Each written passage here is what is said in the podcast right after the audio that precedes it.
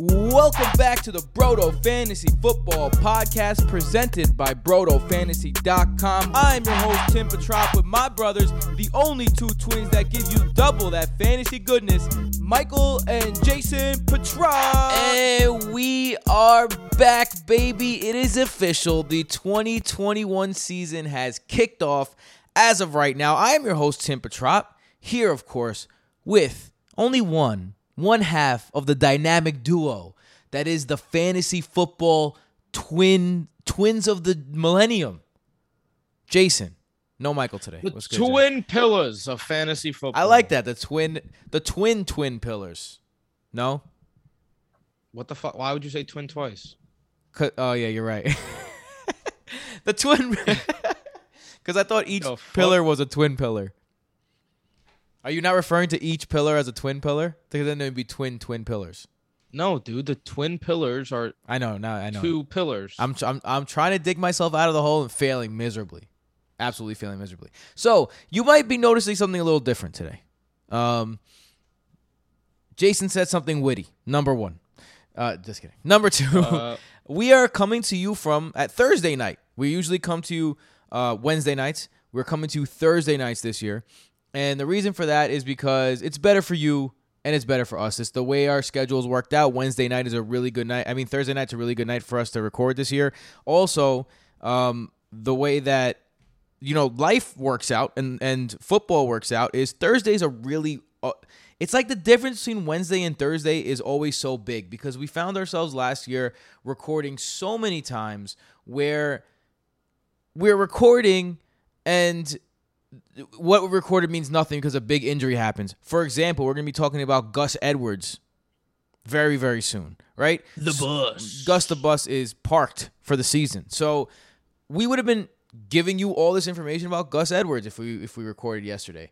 Uh, there's a lot more practice information. If someone doesn't practice on Thursday, it's way bigger of an indication if they're not going to play as as opposed to not practicing on Wednesday. So there's just a big gap in those days, and that's why we're doing it. Um, something kind of fun that's going to be happening is the Thursday night football game is going to be happening while we're recording. Uh, so maybe if a big play or something happens in the background, we'll, we'll maybe we'll go crazy as Dak completes a pass to Dalton Schultz live. Um, but yeah, so we're that's we're gonna come to you uh, Thursday this year in the same form, same you know same situation, two episodes. Um, Wednesday is also the day that vets typically get off from practice. So, true. Like you said, it's not a very eventful day. Right. It's better to hold off till Thursday. It's better, and you know it's, it's better for everyone. If you want to hear the Thursday night preview, by the way, please become a patron. Patreon.com slash Broto Fantasy is where you can become a patron and get the waiver waiver wire slash Thursday night football weekly episode, uh, the extra episode, uh, and you can get a ton more other stuff. Um, check us out patreon.com slash broto fantasy and the proceeds from patreon.com slash broto fantasy are helping us with our real passion project what we really believe in what we really want to push and that is our app the broto fantasy app. Another reason why we are comfortable um, coming out on Thursday rather than Wednesday is we're comfortable that we're providing you with enough information on the app, um, especially with the updated player cards uh, that and the updated stats, everything being updated in real time. Like we really think we're giving you enough information to last you to Thursday, last you through Thursday, really. So um, download that app if you want those fantasy player cards. The the we just launched it today. The Who to Start tool, uh, Start Sit tool. Excuse me. If you're uh, wondering who should I start, should I start you know Mike Williams or should I start uh, Nelson Agholor. You put it in there, and it gives you a not only uh, who to start, but percentages on. We think this. We think the start is let's say Mike Williams, and we're fi- and it's fifty five percent of a chance that Mike Williams will outperform Nelson Agholor.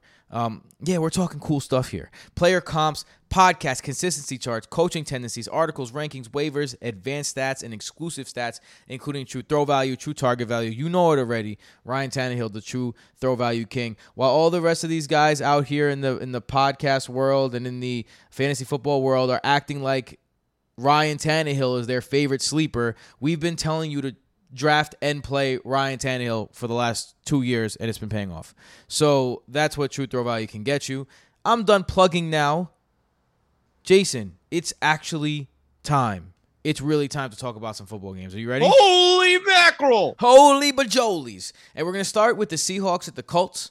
Um, so let's talk about the quarterbacks in this matchup because I think it all starts with the quarterbacks, right? Because these are these are two defenses, uh, particularly the Seahawks defense, um, that can be beat through the air. The Colts, pretty good. You know, the Colts are like a, a they're like above average everywhere, but they're not great anywhere. CeeDee Lamb just dropped an easy pass. So Seahawks at Colts is the first game.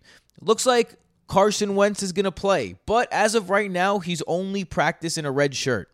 So very up in the air whether or not Carson Wentz plays. So if he does play though, he's facing a Seahawks team 31st in pass defense last season. So the question is for you, Jason. If Carson Wentz plays, I mean, I'm not going to ask you if are you playing him because I think it would be stupid to play him.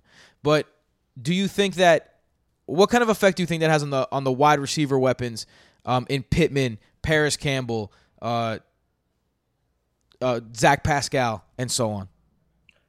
Yeah, there's no shot. Like you said, I'm starting Carson Wentz this week. No and chance. honestly, in a perfect world, I'm not starting any Colts pass catchers either. It's a team that has not had a lot of practice time with their new quarterback who has been good for one season in his entire career.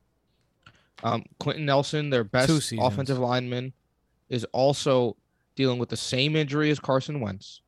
And then you just don't know how the targets are going to distribute.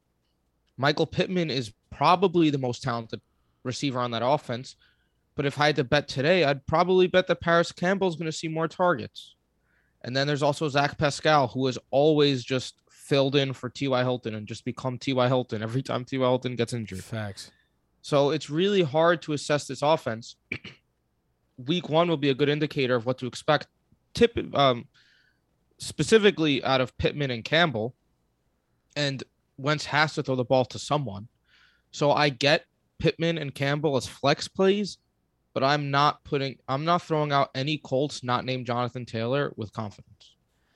So let's talk about Jonathan Taylor then, uh, because I think Michael Pittman is someone that I, I wouldn't be mad at you if you took a shot on, if you, if Carson Wentz plays. Like I, I'm not, I'm not, I'm not gonna be mad at you if you take a shot, uh, a, a shot, if you take a shot right on him.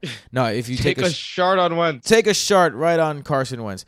I'm not gonna be, I'm not gonna be mad at you because I think Michael Pittman is going to be that number one option, but it's going to be, you have to see Seattle didn't have a good time covering any position, but 21st in DVOA against the number one receiver last year. That looks to be Michael Pittman's role.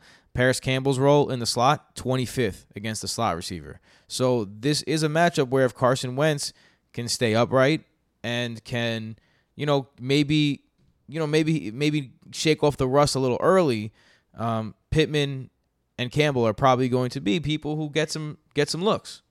Um, it's tough to say right now because Carson Wentz is hurt. Um, what's not tough to say is that the Colts are probably going to run the ball a majority of the time. I think that's obvious. So yeah, I even though Seattle has a, had a pretty good run defense last year, I think that Jonathan Taylor is a is a very good RB one play this year. I mean this week. I concur, man. Uh, it's going to be a Jonathan Taylor led offense. And look, Nyheim Hines is there to steal receptions, not not really rushes. And Marlon Mack first came back from an Achilles, and he sucks anyway. So I expect this to be a solid dosage of Jonathan Taylor. I got him at RB eight right now, Jonathan Taylor. Yeah, fair enough. He should put up RB one numbers this week. Um, let's go to the other quarterback on the other side. Um, I know we went kind of on a tangent, but let's go to the other quarterback on the other side, and that's Russell Wilson. Um, if you drafted Russell Wilson, you're playing Russell Wilson in this matchup, correct? We don't have to talk much about Russell Russell Wilson here. Yeah, you're playing him. Uh, the Colts have an underrated defense, man. Like you said, they're pretty above average everywhere.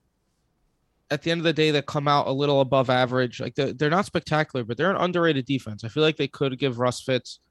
If you consider that they have a new offensive coordinator this year, Brian Schottenheimer's out the door, and if Michael was on this podcast, he'd be yelling, "That's a good thing." Fuck Brian Schottenheimer, and he'd be right.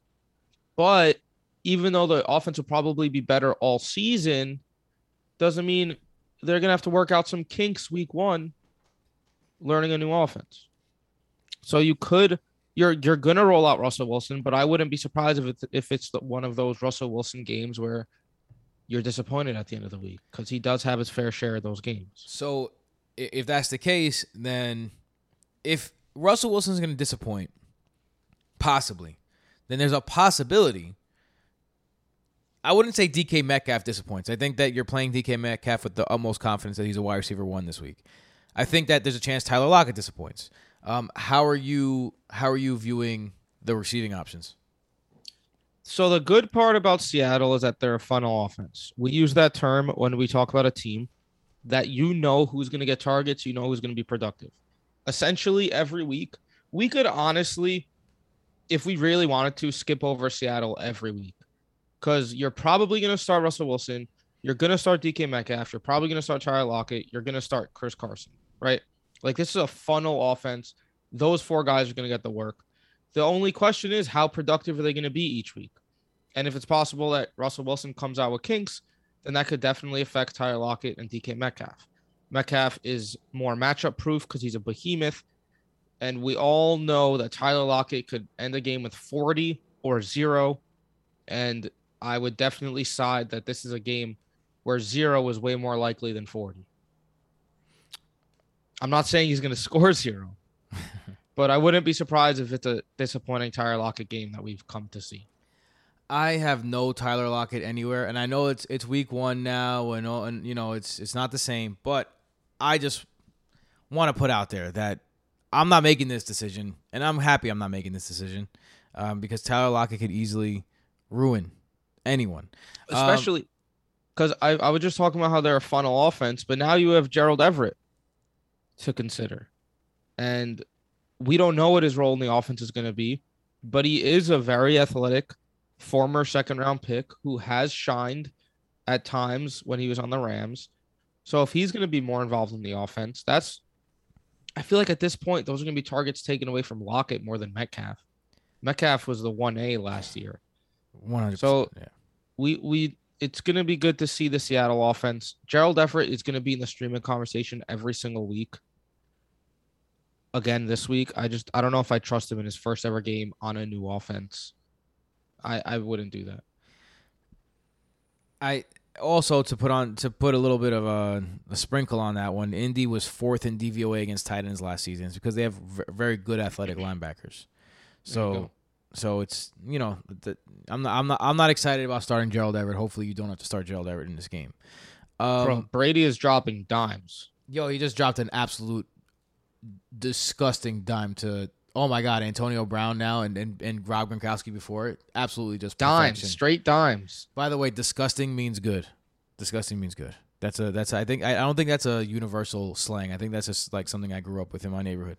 Um, what about Chris Carson in this game? Um, obviously, I think a good start here. Again, like the the Colts are a team where you shouldn't expect the most giant numbers. It's not like an exploitable matchup, but it's also not a matchup I'm shying away from in any way. If I have a guy like Chris Carson, if I have a guy like DK Metcalf, uh, I'm not shying away from these matchups in any type of way whatsoever.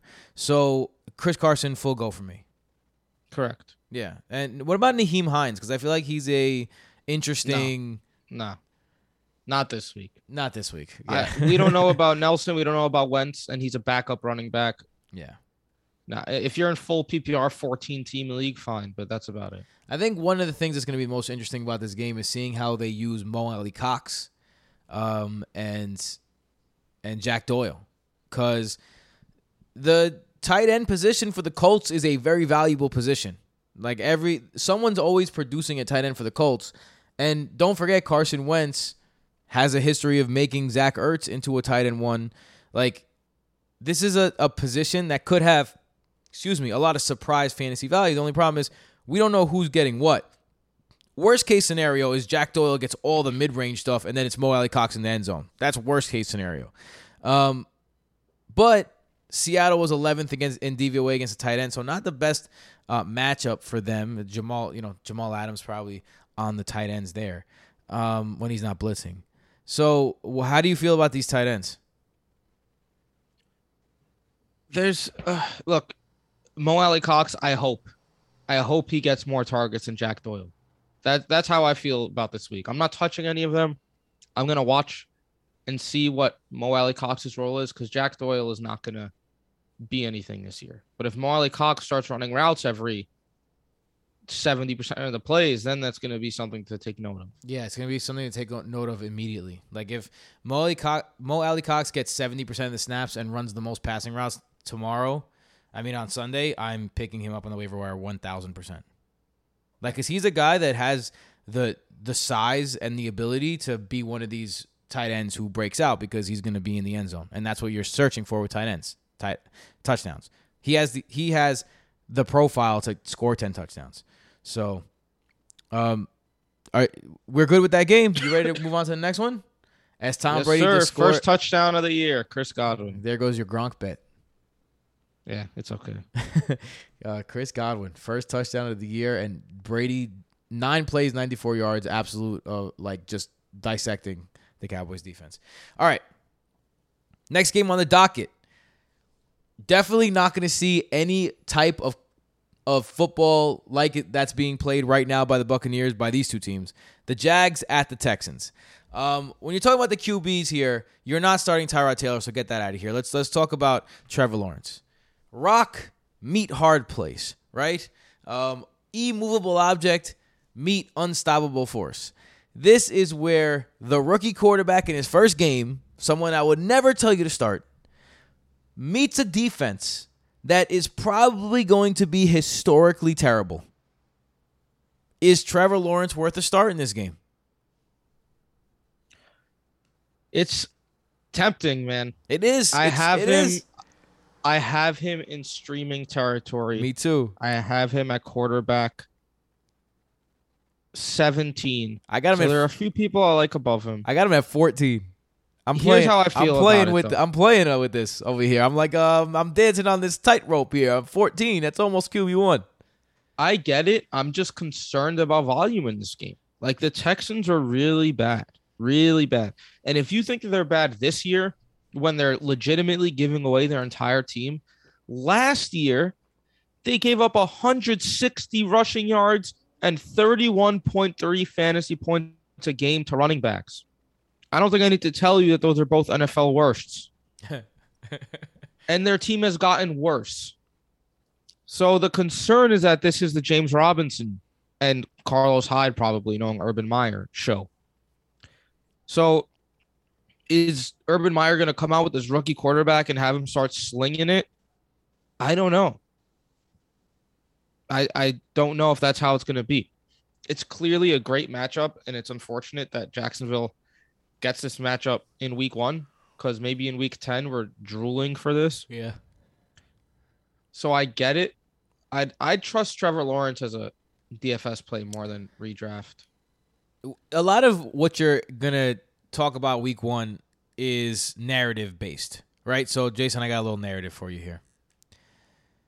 You're right. Maybe it is a blowout. Maybe the Jaguars too do take a big lead. But you got Urban Urban Meyer, who was known in college for stepping on people's throats. You got his rookie quarterback who's slanging it against. They just traded Bradley Roby. Like they they don't give a shit about anything over there. Like they're they're tanking and they're not even afraid to say it. Yeah. And you got your your, your number one pick. He's swagging. He's throwing the ball all over the field. Marvin Jones is in the mix. Maybe DJ Chark is in the mix. Laviska Shenault got a couple big plays. If you're Urban Meyer, man, you might just take the pedal to the metal and say, and it's your first game in the NFL. Everyone's everyone's kind of like not everyone, but people are kind of like, oh, he can't do it. Like college coaches don't succeed in the NFL. I don't know if he if he takes his his hand his foot off the throttle. Um, the beneficiaries, if he doesn't take his foot off the throttle, is the wide receiver core. For me, DJ Chark and Laviska Laviska Shenault are both playing for me. I don't I I'm not starting Marvin Jones yet unless Marvin Jones comes out and shows me that he's getting more burn and more looks than DJ Chark. And then I'll make that switch. But until then, DJ Chark's the number one receiver in my mind. And I don't want the number two receiver on this offense. I think the number one receiver has some appeal, and I think Laviska Shenault. It's important to notice note too that Houston was terrible against everything, particularly terrible too against a slot receiver and tight end last year. So another advantage there. So I, those are two guys I'm comfortable starting. Uh, not so much Marvin Jones just yet, but this is another game where you're gonna have to watch the usage. I get what you're saying about Chark. I'm just not on that boat. Because if we look at the only sample size we have of this Urban Meyer, Trevor Lawrence offense is the preseason. And if you look at the preseason, Laviska Shenault had a target share of 27%. 60 uh 70% he played in the slot 70% of the time and saw a shitload of targets. And then behind Shenault was Marvin Jones, who had a 25% target share. And what did he do? He averaged 13.3 yards per catch. So we have the clear slot target, we have the clear deep target. And then the question is, where does DJ Chark come in? Probably the intermediate guy. I don't But know if if, he's. being honest- I don't know if he's the the because Chark wasn't playing in the in the preseason, so I don't know if Marvin Jones is that guy yet. We know that Marvin Jones That's is that what guy. Marvin Jones Ch- has always been, though. I don't think DJ Chark lining up on the other side is going to change what Marvin Jones is. Marvin Jones is going to be a guy who catches 20 yard passes. Okay, yeah, that's true. Okay, okay. True. And I don't know. I just, this isn't scientific, but rookie quarterbacks like throwing it either to the middle of the field to a slot receiver or like airing it out. Intermediate throws are the hardest in the NFL. I, I'm probably not taking a shot on DJ Chark this week. What about the other receivers on the other side? Are you are you wasting your time starting any Texans wide receivers? Brandin Cooks is the only person No. you'd consider, No. and I hope he's in your flex, and you probably have a better option. Yeah, I don't want any. I don't want Same thing. I don't want any anything. Texans. No, zero Texans. We don't know if the like they have Phillip Lindsay, Mark Ingram, Rex Burkhead, David Johnson. We don't know what that's going to look like. We don't know what the receivers are going to look like. We don't know what the tight ends are going to look like. And then Tyrod Taylor might run the ball himself. Honestly, the most enticing option on this team is Tyrod Taylor as a DFS quarterback. Ugh. But he's even an old ass fuck who probably can't run as much. anymore. No, no way. I'm starting. I have no way. None. There's no way Tyrod Taylor. That's what I'm saying. I don't want to touch any No. Texans. I think we've talked about them too long already. Yeah, I agree. Um, if I will say this though, if there was any time to start Phillip Lindsay, it's probably against the Jaguars, who absolutely were terrible at run defense last year. Just putting that out there. If you must start Phillip Lindsay, he's the guy that I would start in DFS. I would I would give a shot at Phillip Lindsay in Nah, DFS. Um, in a in some kind of a DFS lineup. Um, what about James Robinson? Uh, what's your outlook for James Robinson? I, I touched on him when I talked about Trevor Lawrence. The Texans were the worst in the league last year. Now imagine this year when they have no one. It's gonna it's a good game for James Robinson. My only concern is that Urban Meyer pulls some shit with Carlos Hyde. Yeah, I got I got James Time Robinson at, at RB thirteen right now. I would probably have him at like RB nine if it wasn't for I don't know how he's going to be used all the way. All right, is there anyone else in this game you want to talk about? Nope. All right, let's get to the second. I mean, our third game, the Eagles at the Falcons, and this one has juicy, juicy, fruity. sh- uh, Yo, honestly, you know me. I spent the entire offseason, I spent the entire six years shitting on Matt Ryan. Um, I think Matt Ryan's a great play in this game. that's how that's how you know this game is is, is going crazy. Let's start with the quarterback these are Dude, I thought I was gonna have to convince you that No. Matt Ryan has streaming potential in this game. no, he's QB fifteen for me right now. I think I have him at a similar range. I have him at 12. Look, I'm I'll just jump into the quarterbacks, man. I think that's who you asked me about. CeeDee Lamb touchdown, paying off his ADP. Oh, two teams of mine are very happy. So when it comes to these quarterbacks, I just got hyped about the CeeDee Lamb touchdown. Yo, that was a great play. They they did a fake uh they did a fake screen to him and then the defense kind of got lulled to sleep and then Lamb just went went straight to the end zone. That was a great play design. boogie. Great play design. Gorgeous. Yeah, gorgeous. Go ahead. I have Jalen Hurts as my third quarterback this week. Last year, he started three games. He threw for over 300 yards in two of them. He averaged 80 rushing yards a game. Atlanta allowed 300, 293 passing yards a game. And now the new Falcons defensive coordinator, Dean Pees, fun name, is known for playing man defense. And what what happens when teams play man defense against people like Jalen Hurts? They run. Once Jalen Hurts gets by that defensive line and the rest of the receivers are down the field, there's no one. There's no one there to tackle Jalen Hurts, and he's going to be off and free. And if his quarterback and if his receivers see this and start blocking, it could be a long day. I love Jalen Hurts this week. One of our and go ahead, it's go so facto What? Matt Ryan is going to have a lot of scoring opportunities. yeah, for sure. Well, I, I think Matt for me, Jalen Hurts is, is QB six. I know you're crazy. You have him at QB three, right? Correct. You're very you're very high. Uh, the, the Falcons were terrible, and they dra- and they just hired an offensive coordinator, and uh, the, the, Falcons are a mess. They they might have a top four pick this year. I I I, I think the Falcons are going to lose a lot of games. Um, they'll probably lose this game too. And one, I just wanted to mention when we played touch football, which our first fo- touch football game, very exciting, is this Sunday. Um, Jason was the quarterback, and when the other team played man, we had a we had a play where every everyone just like dragged over to one side, and then Jason got past the line and just jetted for 40, 50 yards. Like that was a play design, and I feel like that's what Jalen Hurts is going to do. It's like, all right, Yeah. it's like not as simple, but it's exactly what we're talking about. Um, which which begs the question here, though. What about these these wide receiver options that Jalen Hurts has? Because I think DeVonta Smith is a pretty good play in this game. I don't know about Jalen Reagor. Maybe Jalen Reagor. I got to see a little Jalen Reagor first because what I saw last year. Here's the thing. Talk about defensive coordinator tendency. Dean Pees likes to use man that'll help Jalen Hurts run, yada yada. Well, remember when we spoke about Jalen Reagor last, when we discussed that he was the second worst of all time in reception perception against man coverage. yeah. So a bye bye, friend. You will not be a part of this slugfest. And you're talking about a guy on the other side of him in DeVonta Smith, who was, you know, the guy is 190 pounds soaking wet. He was drafted because he creates separation and beats man. Yeah, I'm cool with trusting DeVonta Smith as a flex play this week. Me too. And after that, I'm looking at the Eagles tight ends. And I say tight ends because Goedert did nothing to separate himself from Zach Ertz in the preseason. Zach Ertz, I think, even had more targets than Goedert. He's there. They're still running a two tight end offense. And I have them at 15 and 16 back to back. Because I don't know which one it's going to be. People assume it's Goedert, but people have been assuming it's Goedert for three years now. So I expect both of them to get a decent amount of targets. It just depends what they do with it. On the other side, we talked about Matt Ryan. I think Calvin Ridley is this one of the smashiest plays of the week. I think I have him ranked as my second receiver on the week right now. Um, yeah. So you're playing Calvin Ridley. You're expecting a big game out of Calvin Ridley. But what about Russell Gage? Is he someone that you're gauging some interest on? Yeah, man. I feel like Russell Gage hasn't had a lot of love this year. And Michael said it's because of the Adam Trautman effect where people just care about the opportunity and not the talent.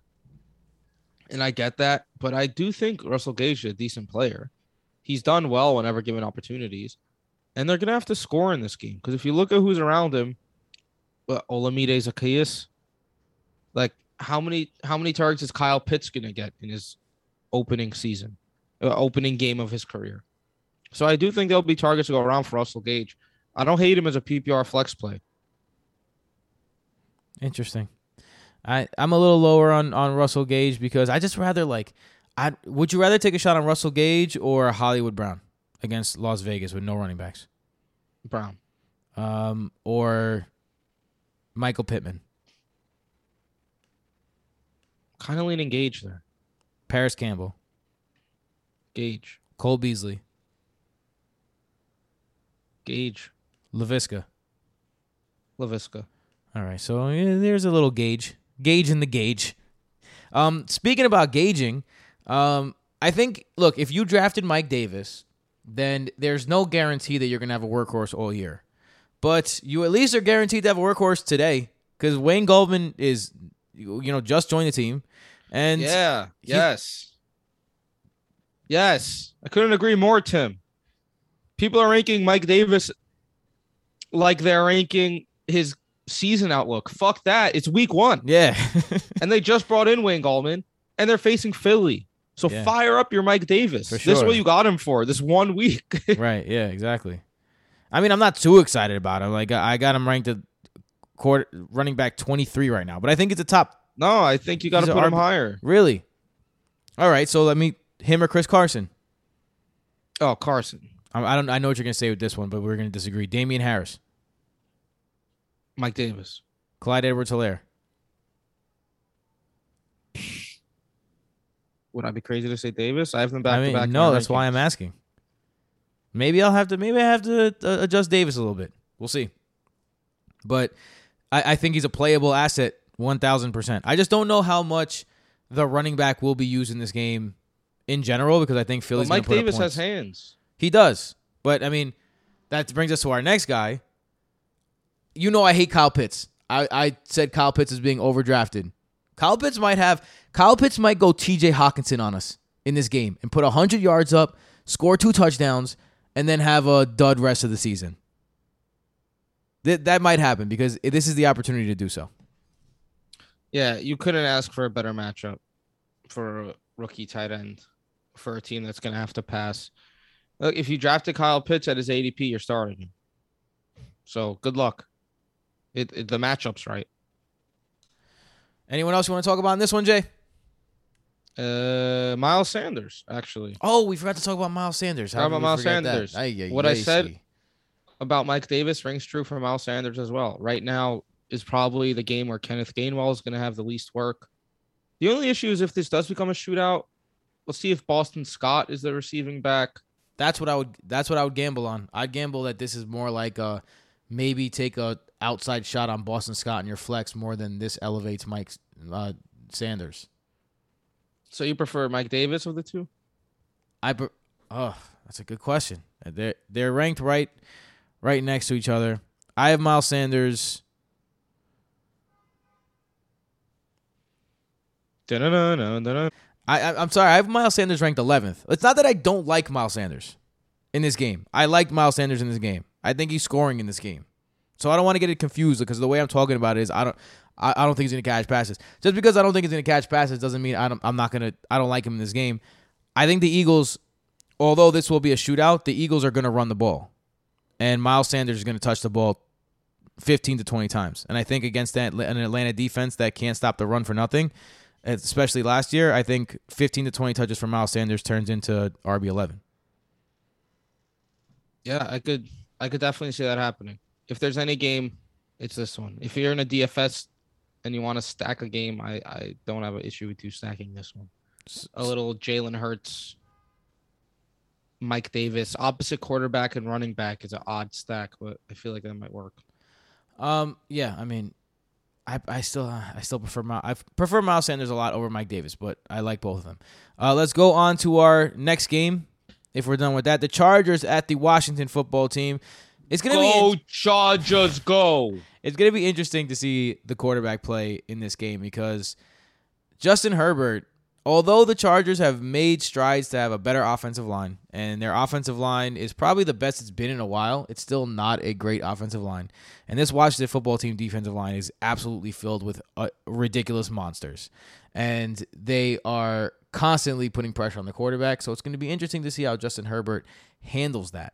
Um, and then on the other side, you have Ryan Fitzpatrick in his first game. Curtis Samuel does not look like he's going to play. So, how do you feel about these quarterbacks, and where do you have them ranked? I don't love either this week. They're both not great matchups. Fitz, you never really know what you're going to get. It's a new offense. Like you said, Curtis Samuel is out. The Chargers have a good secondary, good defense in general.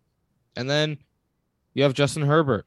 Uh, Washington ranked fifth in fantasy points allowed to receivers last year, which means they were doing a good job on the quarterback. Um, and Justin Herbert had a few games last year where he disappointed. He is still a young quarterback. Week one to come out against Chase Young and co. It's a tough task. I I'm I'm fading Herbert a bit this week, but if you drafted him to be your starter and the waiver wire isn't deep, then just roll with it. And, you know, Michael wrote an article earl- earlier in the offseason about how Herbert doesn't use his legs that much. And against a team like Washington, if you're not a mobile quarterback, you're gonna pay for it. So I I, think mean, he's mobile. He's just not a Jalen Hurts esque mobile. yes. Well, there you go. So I, I I agree with you. Right now I have Justin Herbert 13th. Um, not excited about Justin Herbert. On the other hand, I have I have Ryan Fitzpatrick 19th, which he's lower than Justin Herbert, but I'm higher on Ryan Fitzpatrick than you might think. I think the Chargers are one of the sleeper defenses of the year. They were extremely injured last year, extremely injured. So, taking that into consideration, um, they're a good team. Dar- Derwin James is back, Joey Bosa is back, etc. This is a good team who was very injured last year. So I don't think they're the cakewalk in the park that they were last season. So I think Ryan Fitzpatrick has a chance to do something. I think him and Terry McLaurin both have good games, and I think Dyami Brown is someone to keep an eye on now that Samuel's not playing. Look at you agreeing, my man. I mean, if Samuel's not playing, then I'm agreeing. All right. Curtis Samuel has already tweaked his groin. He's been injured all off season. In comes third round pick Dyami Brown. And the player comps love him. Look, if you don't want to believe that the player comps are good, I'll just tell you this. Remember Dez Fitzpatrick, the fourth round pick for the Titans? There are a bunch of no names in his comps. And guess what happened to him? He was released before he ever stepped foot on the football field. So these are valuable. And Dyami Brown's two of his top three comps are AJ Brown and Chris Godwin. So he has the skill set, the measurables, and the college production to be very good. And Fitz is a funnel quarterback. He only throws to a handful of people. Handful's a lot, actually. Two or three people. It's going to be McLaurin. Start Terry McLaurin happily. For sure. The question is then who's going to emerge as the main second option? Lance Thomas, Logan Thomas, fuck me, or Dyami Brown. it's probably Logan Thomas for now. But I'm telling you, add Dyami Brown before this game because he's going to do something in it. And you're going to want him on your team before everyone else rushes get him. I'm starting Logan Thomas and Terry McLaurin. Yeah, I, I, I don't know about Logan Thomas. I, I think that Logan, it sucks because Logan Thomas, I just don't see Fitzpatrick get getting the ball to the tight end as often as he would need to to make Logan Thomas worth the start. I just don't see it personally. But if he does, that's something to definitely keep an eye out on because that's something that's very, very important. Um, the Chargers were 16th in the NFL against the rush last year, 120 yards per game they gave up. Antonio Gibson uh, is someone who people were, including myself, one of my guys that I am uh, I'm feeling real good about. This Yeah. is his this is his first opportunity. So how are you seeing Antonio Gibson in this game? You got to feel good about him. Yeah, I mean, you took him as your second or third best player, and this isn't the toughest matchup on earth. I mean, it's what you got him for. Right. This is a very good matchup, and you ride it. And honestly, the I'm not concerned about how he's going to perform. I what I want to do is see how many targets he gets. That's that's what I'm curious about for this game when it comes to Antonio Gibson. What about I'm go- not touching J.D. McKissic. Yeah, no way. Unless you're in a full PPR. I, I think J.D. McKissic. I think J.D. McKissic's going to be a no one this year. People are drafting him, dude. His quarterback last year was Alex Smith. Ryan Fitzpatrick is the polar opposite. I They're mean, legit different opposite ends of a magnet. the same thing can be They're said. going to just push each other away. the same thing can be said for Lance Thomas, Logan, Thomas. Logan Thomas. again, Lance Thomas, former Knicks player. Forgive us. The same thing can be said. That's true, but right now the best second option on the Washington team is Logan Thomas. So I think at least for now, Logan Thomas, you're starting him. All right. Unless Dyami Brown is is what he we he the Brodo app says he is. In which Yeah, case, I hope so. I'm telling. Look, I I dropped. We had a in our p- preview patron pod. We mentioned players to pick up before you start. Parris Campbell is one of them. I may regret this, but I dropped him for Dyami Brown once I got the news about Curtis Samuel. I, was, it's, I think that's a good pickup. That's a good pickup. Um, let's go to the other side though. Austin Ekeler, out of nowhere, hamstring injury, very worrisome. If Austin Ekeler can go, he's a good play. He's always a good play. He's the main focus of this offense for a, a quarterback that is showing propensity to, to throw it to the running back. Very concerning though, because these soft tissue inju- i- i- injuries, groins, hamstrings, those are the ones that tend to linger. Those are the ones that tend to pe- get people out of games. And this one is one that popped up towards the end of the week. So, if Ekeler goes, you play him. If Ekeler doesn't go, Joshua Kelley or Justin Jackson? Justin Jackson Justin as Jackson. a I agree. flex play at best, running back three flex. Last year, Justin Jackson had the role over Joshua Kelley, even though Joshua Kelley got the first shot at it. Justin Jackson proved to be a decent option. He's not the worst running back on earth. He's he looks better than Joshua Kelley. And then Larry Rountree might have a shot at one point this season, but he's a rookie and a late round a late one at that. So I'm not touching him. But ideally Ekeler suits up and you get to throw him out. There. Uh, let's hope so. It's the same thing with Keenan Allen, right? Like if you Right. picked Keenan Allen, you're starting him. So the question is, Mike Keenan Williams. Allen, 'Cause- the- Mike fucking Williams, dude. Mike fucking Williams. no, the answer is no. Why? I'll never understand you and Mike Williams, man. I'll never Dude. understand you and like The Washington defense last year allowed the fifth least fantasy points to wide receivers. Mike Williams, everyone talks about, oh, big target, red zone. He had 10 red zone targets last year. That was third on his own team. Fuck out of here with your 10 red zone targets. You're going to get one target every game and a half. Big fucking deal. You're not even that good. So you know what's going to happen? You're not even going to score it. You're not even going to score a touchdown on that red zone target.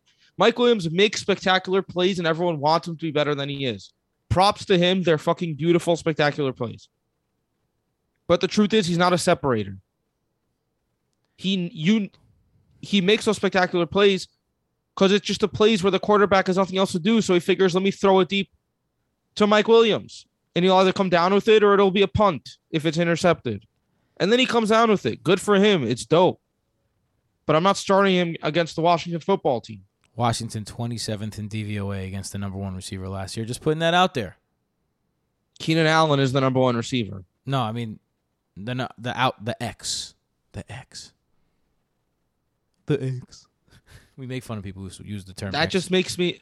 I mean, that makes me like the Chargers offense less. Because if Mike Williams is going to be the guy who's supposed to beat them, then they're going to lose. I think Mike Williams in a fifth year contract year has the ability this year to show people that he's that he's worth. If it. Mike Williams was good, he wouldn't be playing for a contract. I mean, that's what they said about Corey Davis, and look where we are now. So Well, it's, it's still yet to be seen if Corey Davis is good. I mean, last year he was very, very good, and he was He wasn't oppo- very, very good. Yes, he was very, very good. He was like PFF's like fourth ranked wide receiver. Ah, PFF could suck it.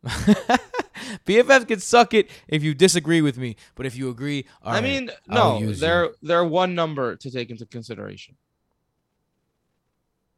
And what's that number? No, the PFF grades. Oh, They're not the oh, oh, oh, yes, yes, but yes, but it's just it shows you that people who are evaluating this guy said he played well. I'm just, I'm just, just that's what it's worth.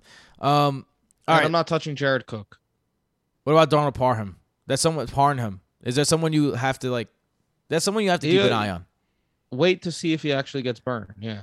Now here's a here's interest here's the interesting one. Now, you don't like Mike Williams, so that leaves someone on the other side who could have a game. What about Jesse? I mean, uh, Josh Palmer. People are talking crazy about this. What's up guy. with the Josh Palmer? What's up with the Josh Palmer love? It's. I mean, apparently they really like him, and he's he fits the measurables. He was Why? drafted in the third round. Why is the world forgetting that Jalen Guyton exists? That's true too. Jalen Guyton was a better version of Mike Williams last year. He had more yards per reception. He had more touchdowns. He had a higher catch percentage. Jalen Guyton was just a better Mike Williams on less targets. So I'm not convinced that Josh Palmer just is going to hop him in the depth chart. I'm especially not convinced to start him week one. Motherfucker, I called it, baby. Gronk touchdown. You did call. You did call that. Gronk touchdown game written all over it. Jason, I, you know what? I had a feeling that I was that was gonna be one of those uh, highlights that I cut and put make into a promo. And I was well, there you go. I might now you to. know what to do. Now I know what to do. All right. Um Chargers, I mean the Steelers at the Bills is the next game. Let's go straight into that one. Um 45 minutes in. We are we are killing the game. Steelers at Bills. Interesting matchup here. Um Big Ben on the road is not something that I'm particularly interested in. Josh Allen anywhere, particularly at home, is something that I am definitely interested in, especially because the Steelers pass defense is definitely their lower point. Like their whole team is great, and they are great against the pass as well. But they are killer against the run, and the Bills are are not going to run the ball uh, unless it's Josh Allen. So I think Josh Allen's gonna drop back. He's gonna complete his passes. He's gonna play well, and I think he has a big game against the Steelers here. Yes, I concur. Okay, I, That I, was like, easy. I there's it's it's not that complicated. Yeah, it's not You're, a- you're not betting against the guy this Eh, there's no way you're sitting Josh Allen. You draft him in the It- third tou- or fourth. tough round. matchup. Yada yada. Blada blada. bluda blada. It's Josh Allen. Right. Um, Big Ben though is someone that is a favorite of ours season long as like a quarterback sleeper in two quarterback leagues or super flex leagues. Um, but I would sit him this week and start starting him next week. Personally, just because this is a, a, a matchup at the Bills that I'm just I'm just not confident in. Um, Yeah, uh, Michael likes Big Ben more than I do as well. I uh, I'm definitely fading him against the Bills, and I don't love him as much as you guys either for the season. Well, okay, well that's fair. Uh, the Bills, on the other hand, let's go back to them. Stefon Diggs is going to be the main weapon. Stefon Diggs looks like probably one of the most home run picks in the history of picks. Like he's like, if he's not if he's healthy all season, he's locked and loaded top five. Like I I don't see any way he drops out of the top five. That starts with this game. It continues with this game. So what about the other options? Uh, Emmanuel Sanders is going to play in this game. Gabriel Davis is Twitter's new lover boy, um, and then you got Cole, the bee's knees, Bees uh, Beasley. How are you feeling about these guys? Are you giving any of them a shot?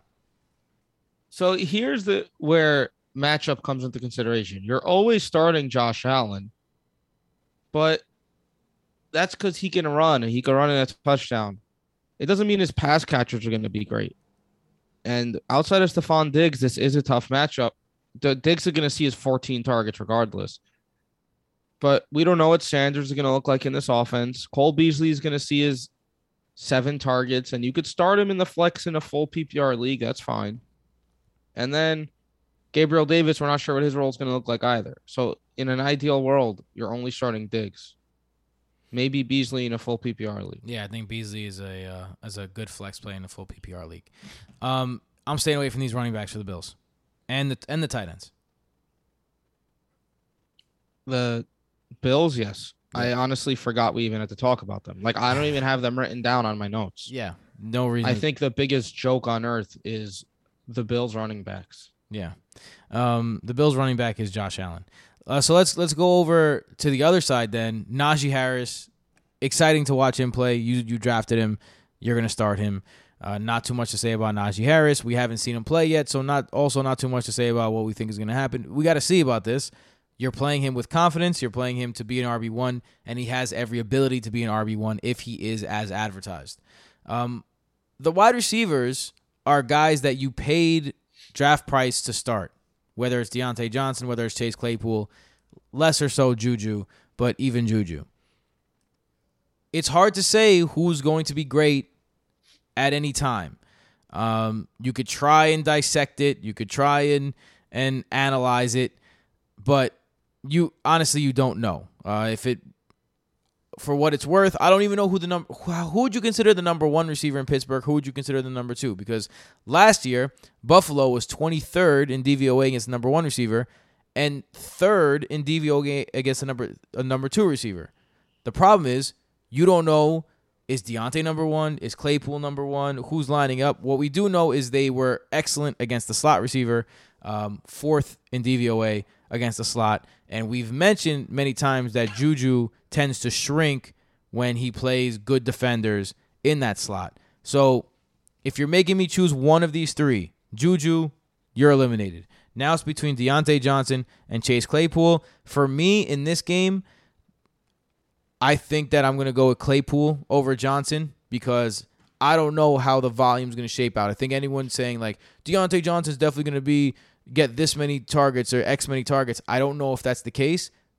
I think Chase Claypool might be a better player than him. So if Chase Claypool is that guy and he has that uh, up over the top ability, uh, the DK if if this turns into DK Metcalf Tyler Lockett and everything switches just like it did in, in Seattle last year, then you have a pretty good play in Claypool every week.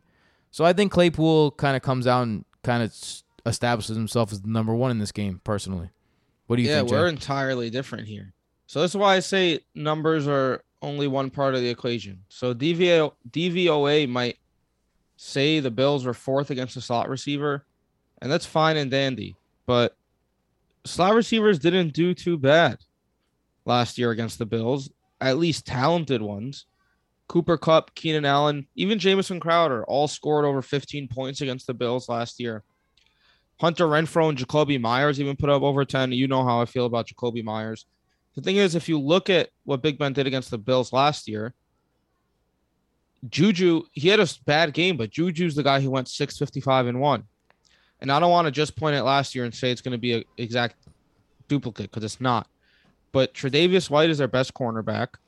And I do think that this is a game where they might want to get the ball out quick against the Bills defensive line. I in my order is Diontae Juju Claypool. Hmm.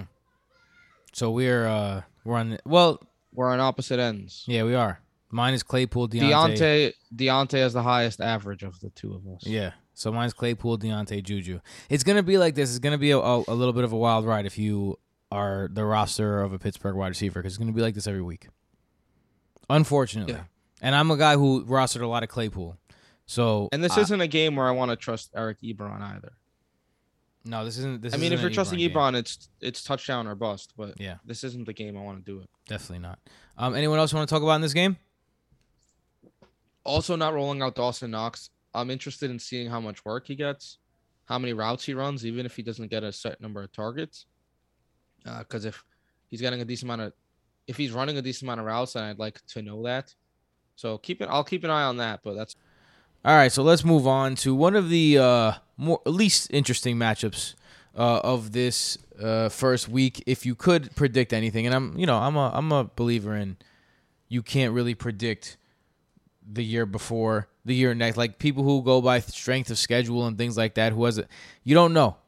At the end of the day, you don't know. But it's pretty safe to say that the Lions are going to be bad. Although I don't think they're going to be as bad as people think, and the Niners are going to be good specifically in this matchup. Uh, last season, the Lions were 32nd against fantasy quarterbacks, 32nd against fantasy running backs, and 31st against fantasy wide receivers.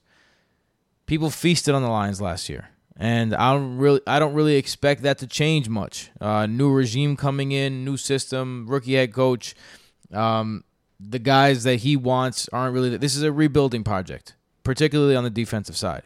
So, with that being said, I love the 49ers in this game. I think Jimmy Garoppolo, it scares me that Jimmy Garoppolo might get siphoned. You don't really think about someone getting siphoned by another player at quarterback. So, that's the only thing standing in between me and him being like a legitimate quarterback two option for me this year, this week. Besides that, Raheem Mostert, I have as my running back eight. Brandon Aiyuk and Deebo Samuel can both have wide receiver one games in this game. I even think Trey Sermon, although I think he's going to be used less because this is his first game, kind of eased into the offense. That's why I'm so high on Mostert. I think he even has a chance to be fantasy viable. And of course, George Kittle. So I like every single 49er. Um, I don't think it's a matter of if they'll eat, it's a matter of who will eat out of the bunch. But I like every single 49er, and I'm staying away from the Lions wide receivers. Jason, I mean, how do you feel about it? Um, all right. So the entire game I'm talking about, I see. Look, the- I mean, I just I think that's the game in a nutshell is like play your 49ers. And then I, I want to talk about Hockenson because I think that Hockenson has a chance in this game, but it's doesn't. very I'll tell you unlikely. why. Yeah, yeah. And this is, I, I, uh, I know we both read the same article and it was a good one by Matt Ward. But Jason, go ahead. yeah. Well, Raheem Mostert, I have as my seventh running back. He is a must start. this week. Wow. Get you him have in your line. higher Yeah. than me. Wow. You thought I you thought you had me beat when you said I that. I did. could tell in your voice. I You did. don't. I have you beat. and I'm obviously tempted to move him higher. This is a team that's awful, really, really awful, and they're gonna run the ball. And Trey Sermon's a rookie. You don't know how much work he's gonna get. And like you said, like Jimmy Garoppolo could be a streamer, but like there's a legit chance that Trey Lance comes in and rushes in a touchdown. There's a chance that Mostert and Sermon score four touchdowns themselves, or that they give an end around to Deebo, Deebo or Aiyuk for a touchdown. Like I just can't trust Jimmy G in a two quarterback league. Fine, but not in a one quarterback league. Um, Aiyuk, Samuel, Kittle, fire them all up. The only concern is that they get up too early, too much too early, and then the passing game goes out the window. But when it comes to the other side, it's really tough to trust anyone in this offense.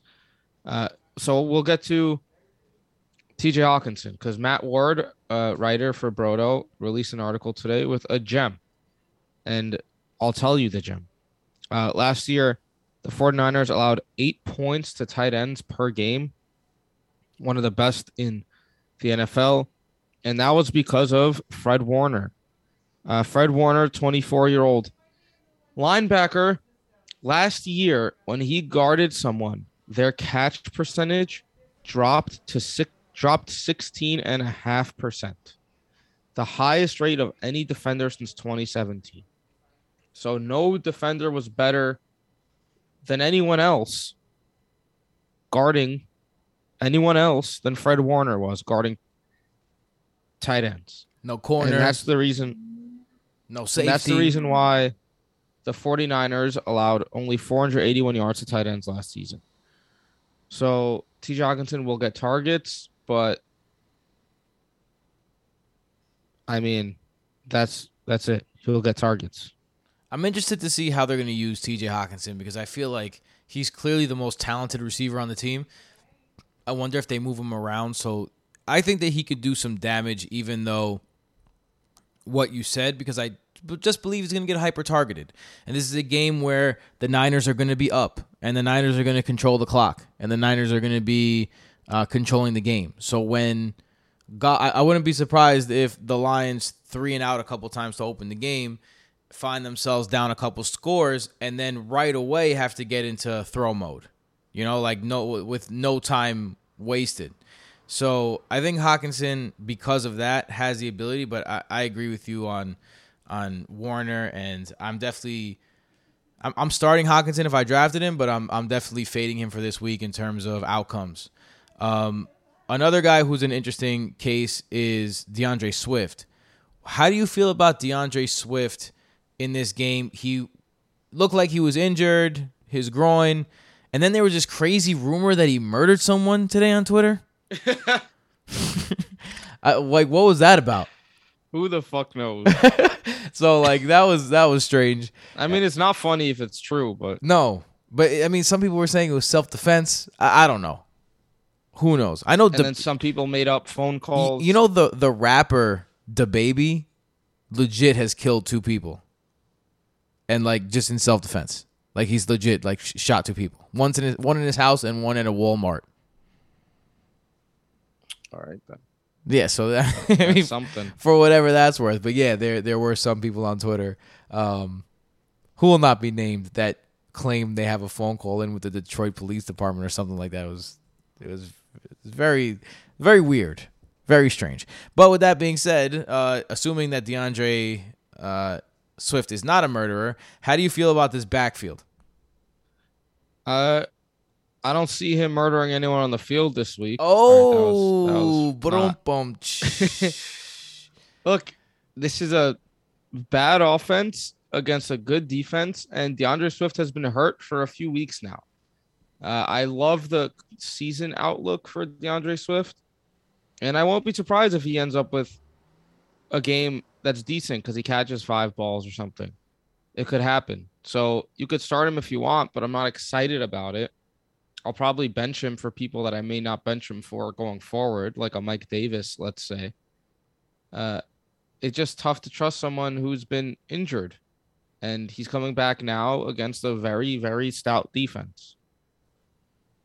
It's tough. The Niners are seven and a half point favorites. So if Swift is good this week, it's going to be because he's catching passes. Yeah, I have Swift as my RB twenty. Uh, I think that you know they're going to be throwing from behind, and I, the reason why I love DeAndre Swift this year is because of that. Is because I really do think the top two target getters on this team are going to be T.J. Hockenson and DeAndre Swift, and it's because they're going to be in a lot of game scripts like we're going to see in this game. So, So, this is a game. I'm assuming you're fading Jamaal Williams, your Yeah. guy. I mean, yeah, I I, for, I thought that Jamaal Williams was going to be the guy in this game. You know, I th- I thought that he it, it was going to be a, a swift injury kind of situation, but right now it looks like they are planning as of right now. Uh, he's a 100% go, uh, according to what's being said. So, uh, if if they're saying that, then I, I gotta believe them. So I'm definitely fading Jamaal Williams if DeAndre Swift is a 100% go against the the. Nin- All right, let's get to the last game of this slate. Uh, the Vikings at the Bengals. I'm gonna tell you right now, my favorite play in this game is the Vikings defense. I think that uh, Joe Burrow, Ja'Marr Chase today was talking about how he can't really see the ball because it doesn't have the white stripes on it, and Joe Burrow has not had a good preseason, and he's back really early from his injury, and every year someone out there makes up this story about the Bengals having an off a, a better offensive line than the year before, and it's never true. Um, so like I, Hashtag analysis. it's not, it's it's always like the Bengals It's made a, a, a move this year. No, they didn't. they they got Riley Reiff. Like like relax. Like this is got this guy's a, a average player at best that they're adding to guard. And like they, that's not gonna make them into some studs. But anyway, um, the Vikings. So the Vikings defense is on top for me. Um, and uh, Justin Jefferson is my number one ranked player um, of wide receivers this week. So I'm I'm super on the Vikings are going to blow out the Bengals bandwagon. I'm all for the Vikings, man. Kirk Cousins is a good quarterback. The true throw value prince. He was quarterback three last year after week 10. This is a gimme matchup, and Justin Jefferson's going to eat. I like Adam Thielen this week. He's probably going to score a touchdown because last year he was a touchdown behemoth, and there's no one really else there in Minnesota right now that should take those red zone opportunities. So I think Adam Thielen's going to find the end zone. And then Tyler Conklin's even a good play, I think. He could be the third option in this passing game with Irv Smith out. And it's going to be a pass heavy game. So start your Vikings. I have Kirk Cousins going in our home league, and I'm happy about it. Dalvin Cook, And might- Dalvin Cook as well, of course. Whether Yeah. it's on the ground, through the air, Dalvin Cook's also going to eat. yeah, I mean he's he's my number two running back on the week uh, after Christian McCaffrey and and then it's Alvin Kamara. Like those three guys, I don't really expect that to change much. It's just going to kind of be auto one, two, three. Here's a fun fact, Tim. If I switch to the other side, the Vikings added Mackensie Alexander to play slot corner this year. Was a pretty decent slot corner. The issue, though, is that he came from the Bengals. So now Tyler Boyd, who's probably been going up against Mackensie Alexander in practice for years, now gets to do it in game. So advantage Mackensie or Boyd? Um, I think advantage. Uh, that's a tough. That's a tough question. that's a tough question. I think. I think in this. I'll give the advantage to the receiver. I was gonna say in this game, I think Boyd gets the advantage because I think he's gonna get the opportunities. Because the, the the Vikings defensive line actually is much improved. The Vikings defense is much improved. Like uh, in uh, Football Outsiders, who makes DVOA, have the Vikings as the is the most improved defense in the league this year. Um, Vikings are good. yeah, the Vikings had a lot of injuries last year. They had a lot of COVID opt outs. They just added Patrick Peterson. Like they they added a lot of pieces on that defense. So Yeah, I I I agree. That's that's the moral of the story. I agree. I also like Tee Higgins in this game. If the, if we think the Vikings are going to do well and score, then the Bengals are going to have to. And another guy the Vikings added, Patrick Peterson, talking about the revamped defense. Look, Patrick Peterson's good and all, but he was a lockdown corner three years ago. He's still a good corner, but if Tee Higgins is as good as I think he is, then Peterson shouldn't pose an issue. But Tyler Boyd, because of that defense that I was mentioning before, is my favorite of the bunch because I think that he's going to win that battle of, um, he's going to win that battle of targets. So Tyler Boyd is, is going to win that battle with Mackensie Alexander because of that exact reason. Because he's going to get so many targets. Because it, this, that defense is going to get to Joe Burrow. Joe Burrow's going to have I do trouble. think Higgins will see more valuable targets though. but he's going to throw it 50 times. If if, Here's the- history, that's the thing too. if history, Joe Burrow- yeah. I don't think he's good enough to carry more than two guys. That's why Higgins is a good start. Boyd's a good start. I don't want to touch Chase, no way. Uzomah, whoever else you want to throw out there. What about Joe Mixon? If you drafted Joe Mixon, you're starting him, and I want to see how much work he actually gets. If he's gonna get all the third down work, if he's gonna get all the rushes. Because if Joe Mixon does get 25 touches, then he's gonna be at least an RB two. That that should be Joe Mixon's slogan in life. I'm at least an RB two. But it's not though. He's not. That's not his slogan. Like if I'm healthy, then maybe. With this many touches, I should at least be an RB two. It's a pretty long one. I will say this: Joe Mixon. One of the reasons why people think he's good is he always has that one game where he just everything clicks for him, and he has three touchdowns and 170 yards. This is not going to be one of those games. Um, not against this defense. Um, that's it.